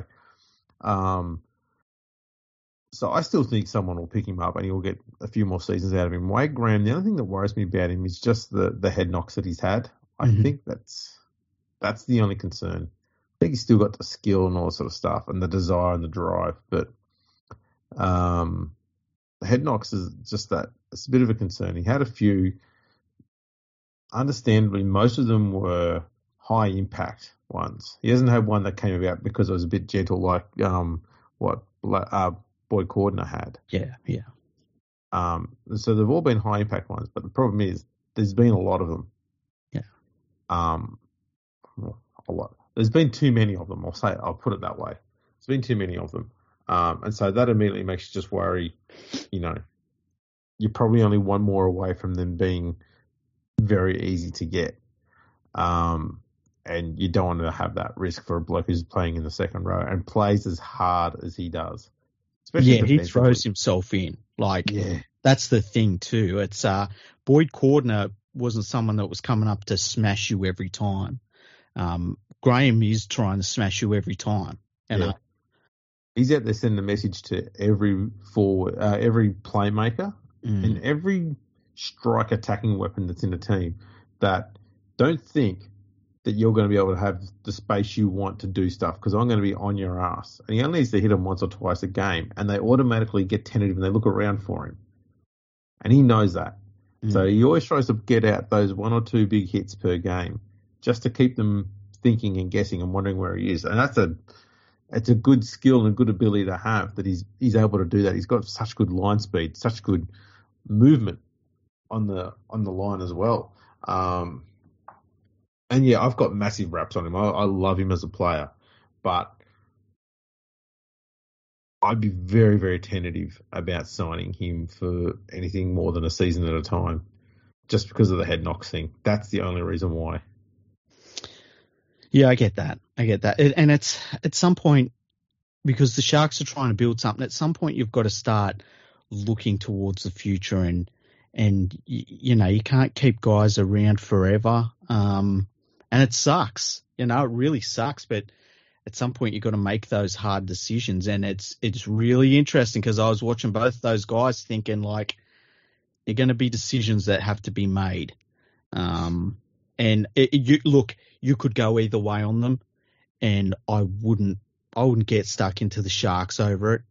And look, No. they they they re-signed Moylan, um, last year on a short term deal, and I was like, they are kidding themselves. Why are they doing that? Moylan's playing some pretty damn good footy. Yes, he, So- I believe too. Um, heard around the traps that he's taken some pretty sizable pay cuts as well to stay there. So he's not playing Hmm. for the money. He's on quite a small contract these days. I'll tell you what, he's whatever he's on, it's it's been worth it. He's been all right. You Yeah. know? I, this is the thing. I think he's one of those guys that when he's on the big money, he starts thinking, "I've got to produce the big plays," and he overplays his hand a lot. But when he's on that that smaller coin, I don't think he he thinks that he has to be this playmaker, has to create everything all the time, and has worked so much better for his game. Um, as I, maybe maybe some players get pressured like that by the amount of money they got and think that I need to be performing to justify this pay packet. Yeah, I, I reckon so. And I also think that for a player like him, um, he, he's felt like he had to do things, and it's it's meant that he's made a lot of mistakes and things like that. Whereas now Hynes has come into the side, and Hynes is doing things that are working as a young Yeah. halfback. And I think that it allows Moylan to sort of take a step back from doing those things and just settle a play a lot. And you know, that's all he needs to do. And that combination is working really, really well, which is, I would have never have thought it would have been a good combination of those two together. Um, but you know, they're getting the results. It's, it's been really interesting to watch. Yeah, it has been. They're playing a really unique brand of footy too. Like most Mm. teams are doing the same sort of things all the time. The Sharks are playing just something a bit off the cuff about them. It's just it's a bit hit and miss sometimes, but when it's on, um, they're entertaining to watch. I wouldn't be shocked if they were, uh, they made the second last weekend of the season. Um, I like it. I, I put them down to be one of the last four teams left in the comp. Yeah, uh, I think that. I mean, obviously the Panthers are above everyone right now. I still wouldn't write off the Storm. I think the Queens, uh, North Queensland Cowboys are going to be hard to beat, especially if they've got everyone on deck. And then after that, it's a little bit of a Well, race I mean, between a lot of South, clubs. South have kind of come into the, the conversation a bit now. I think. Yeah, the thing about Souths that I just think that their depth in the forwards concerns me. And yeah, true. And, and the other thing is that is Latrell going to be there because he hasn't been there for many different reasons when the whips are cracking. Um, tell you what, actually, before you go on, um, watching Latrell on the weekend, hmm um, I had him down as man of the match for that game, and he looked like he was doing it in second gear. Yeah, yeah, he's he's a freak. Yeah, I don't even think he's at full match fitness yet, and yet he's able to just. This game is my bitch. Yeah, yeah, Pretty and, much. And the thing is too, he's he's a giant. It, and I Mm. know I've said it on the podcast before, but it is shocking when you see him in real life how big he actually is to compared to the other players.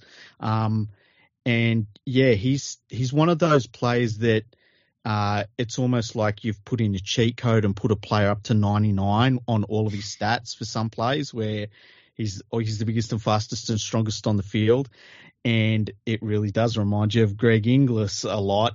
Um, and, and on top of that, Latrell's the villain as well, which is really cool to watch. So um, he's one of the few players in the competition that could win a game on his own. Hey, Oh yeah, absolutely, absolutely. Um, he's just brilliant to watch. He really is. we got a couple of emails. Should we go through them? We should. Why not? Okay, so the first email we've got is from Chris, and the subject is Origin Hatred. And he says, I'm 23 years old. My childhood was spent watching New South Wales getting pumped by Queensland for all those years while we had barely a glimmer of hope. I hate Queensland with all my soul. Truly. Right on, Chris. Kindred spirit there, Chris. As a fan, I would love to see these modern players, many who are my age, tell us about how bad it was during that time. It seems like Freddie has forgotten those years, and maybe that's why our team lacks hatred and desperation. Queensland players, meanwhile, still have PTSD over origin rules before 1980. Freddie is just too nice of a bloke. That's his email. Um, Yeah, look, I, this this whole origin, you know, Queensland gets Origin thing, and people arguing that you know New South Wales gets it as much as well. Um, I don't think people realise they've not properly looked at why this whole thing about Queensland getting Origin more than New South Wales is a thing. Mm. Okay. Before Origin came along, Queensland, you could put this to any sort of, you know, thing that's been oppressed, people in a country, whatever, okay.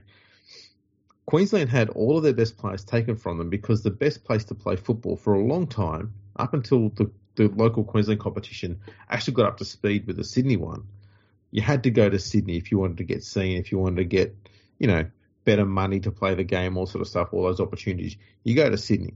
And the system in place was you played for the state that you were currently playing in. Yeah, it was a residency so, rule.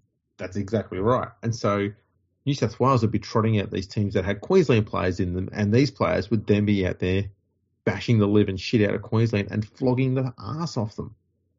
And Queensland was just constantly being flogged not just by New South Wales, but their own men, their own Queenslanders. They were, you know, the rules were against them in that sense. They they were they were the downtrodden and the constantly they were constant underdogs. That's that's where that passion comes from. They hated the fact that they were being beaten by their own men. They hated the fact that they were being beaten by New South Wales. Whereas New South Wales, they didn't have that hatred. The passion wasn't there you want a, a better example? Look at City versus Country. For so long, City just flogged Country all the time, and you'd hear even up until they got rid of it a few years ago. What's the point of this? And that's how New South Wales approached inter- interstate games for a while there. Why mm do we bother with this? It's pointless. Mm-hmm. And so the game meant nothing to them. And that's why, that is why Queensland gets Origin because it means something to them because they were getting flogged and they hated it and that emotion that comes from that hatred of being beaten all the time by their own men, by the other state. New South Wales didn't have any emotion in it because it was a walk in the park for them. So they didn't get emotionally invested. They just went, oh, here's a trial match to play for Australia or something like that, and it's just something we do. And there was less emotion in it for them.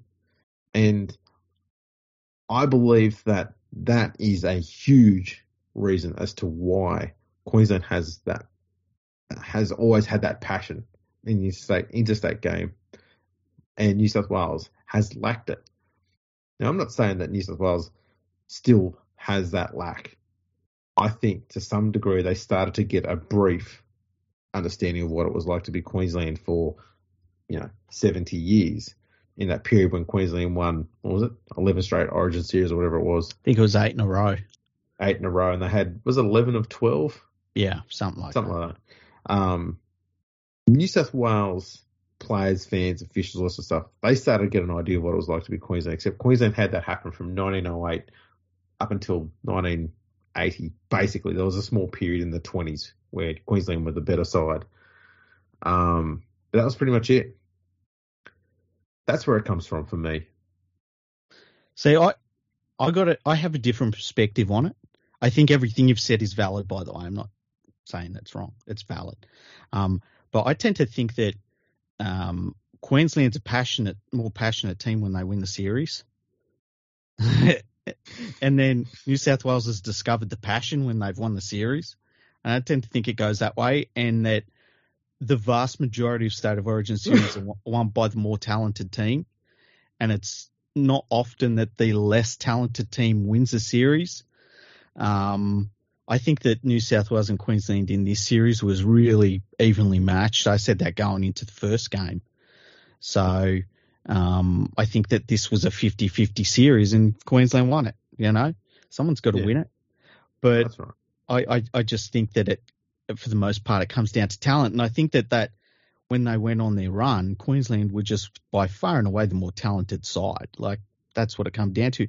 And before that, the teams were very even for talent for a very long time.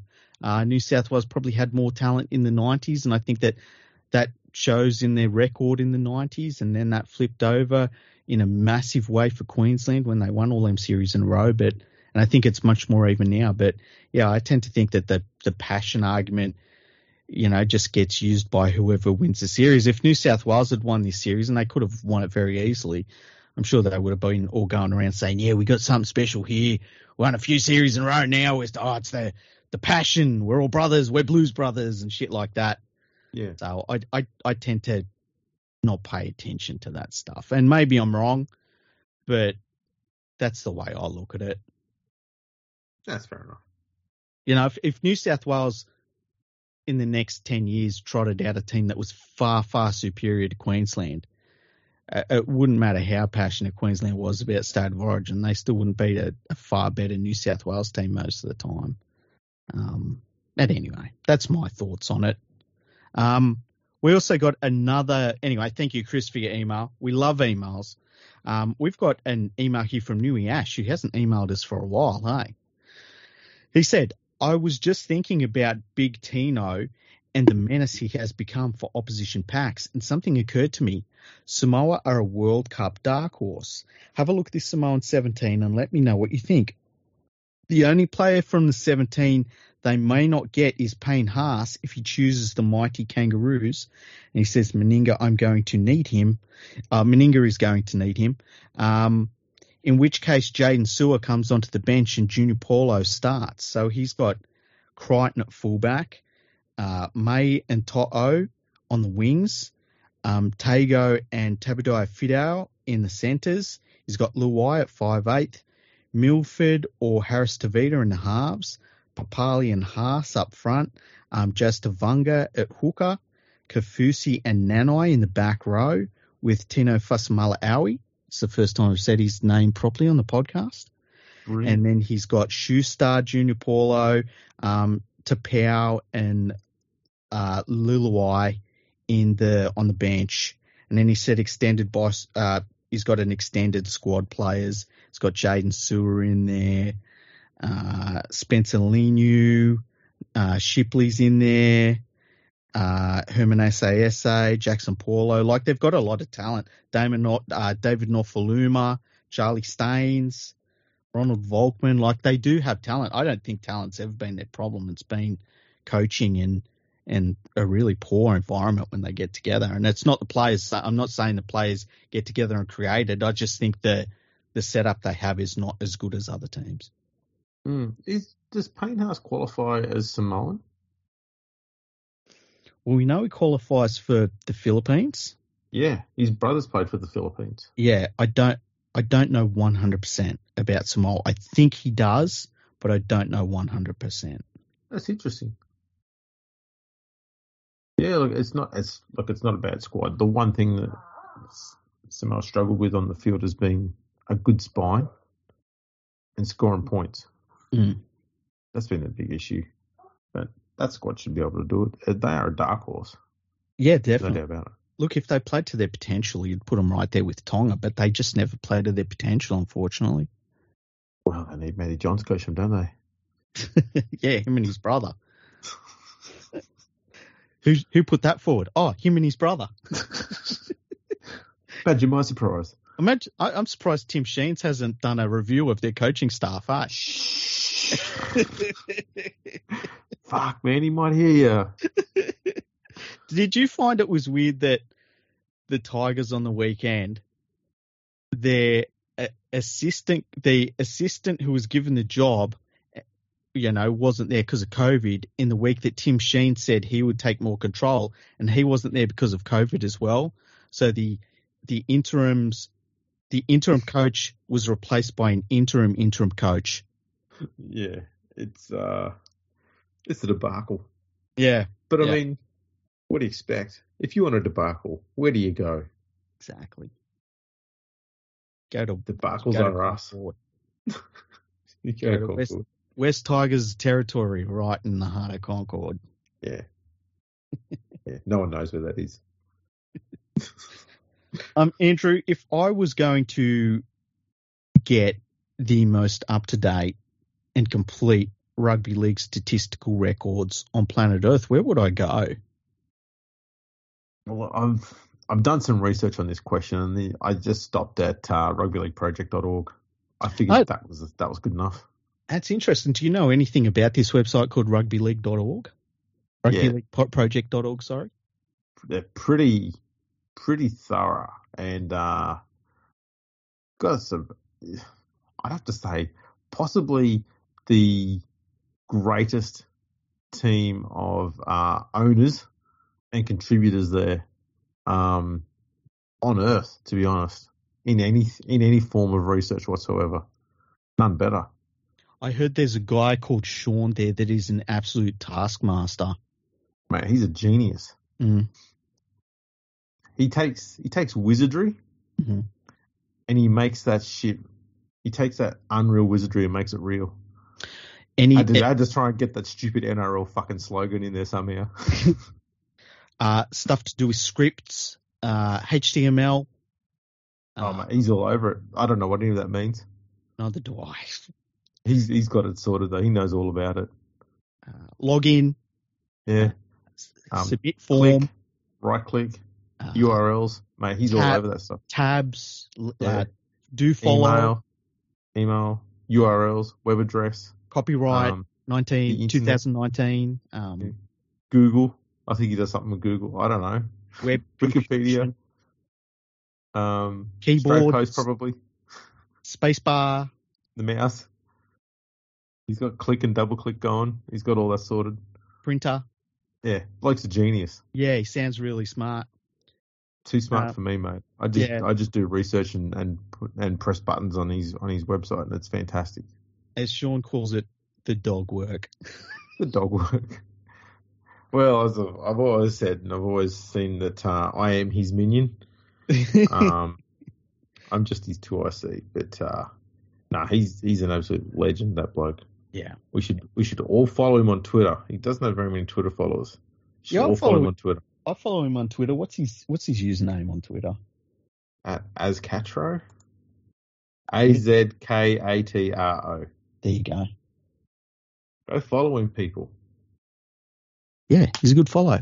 Um, I- I started a website. Hey, He started one. yeah, I started one. Um, Do do tell. I I started it, and I think people will like it. I started it in 2004. Um, Hang on, hang on. Just ch- just checking my watch here. Yeah. That was a little while ago. yeah, yeah, it's been around for a while. Uh, I, I write about football on it. I put up funny lookalikes on it. I have some fantasy teams on it. I post the podcast episodes on it, and it's really good. And it's if you put into like your address bar, you put in like www.leaguefreak.com, it comes up. Nice. Did Sean set that up for you? It- no, no. I I I kind of I kind of did most of it myself. Hey, and You're like a sub genius. sub. So- so Oh yeah, Sean's back- Sean's at the genius level. Yeah, the next level down from that. that's a that's a real hard backhanded comment. Uh, but like, yeah. Anyway, Yeah. You know, it's it's not just a backhanded compliment. I've kind of it's kind of a, a a backhand holding a few house bricks. yeah. it started out sounding like, oh yeah, that's not too bad. Just don't sit down and went, no, no, that just sounded like I called him shit. That's like the backhand you get from Lyoto Machida when you're in the middle of the octagon. It's like, fuck, man. Just pump the brakes. I'm trying to Yeah. pump myself up here. But yeah, it's, you get backhanded, your jaw gets broken, your face is completely destroyed. He looks down and says, sorry about that. yeah, exactly. You fucking Yeah. end up unconscious.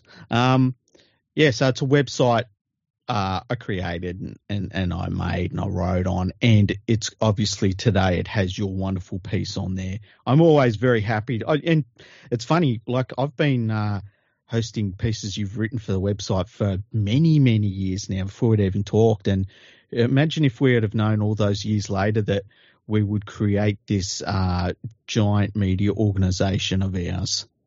Conglomerate even. Yeah, yeah. We need to we need to create a conglomerate.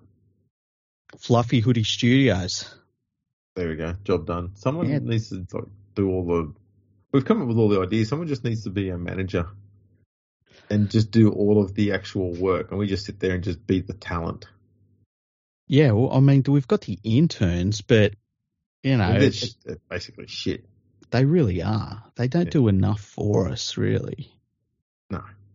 But uh, yeah, Thank- Thankfully, that contract ends soon, doesn't it? We can just give them all back to the zoo. well, yeah. I mean, it's. Uh, I- I guess technically we could terminate them any time we want, but then you got to drive somewhere and dig a fucking hole, and it's like, oh man, It's again. mess.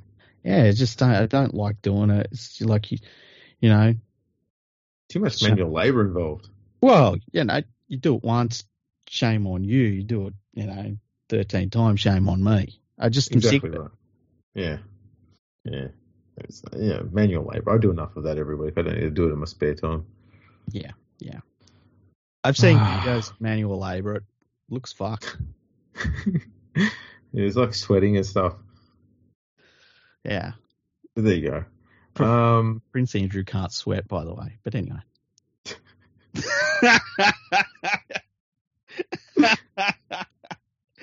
oh shit. Oh, that's shit. turned up out of nowhere. Yeah. Um, what else has been going on? Have we covered everything?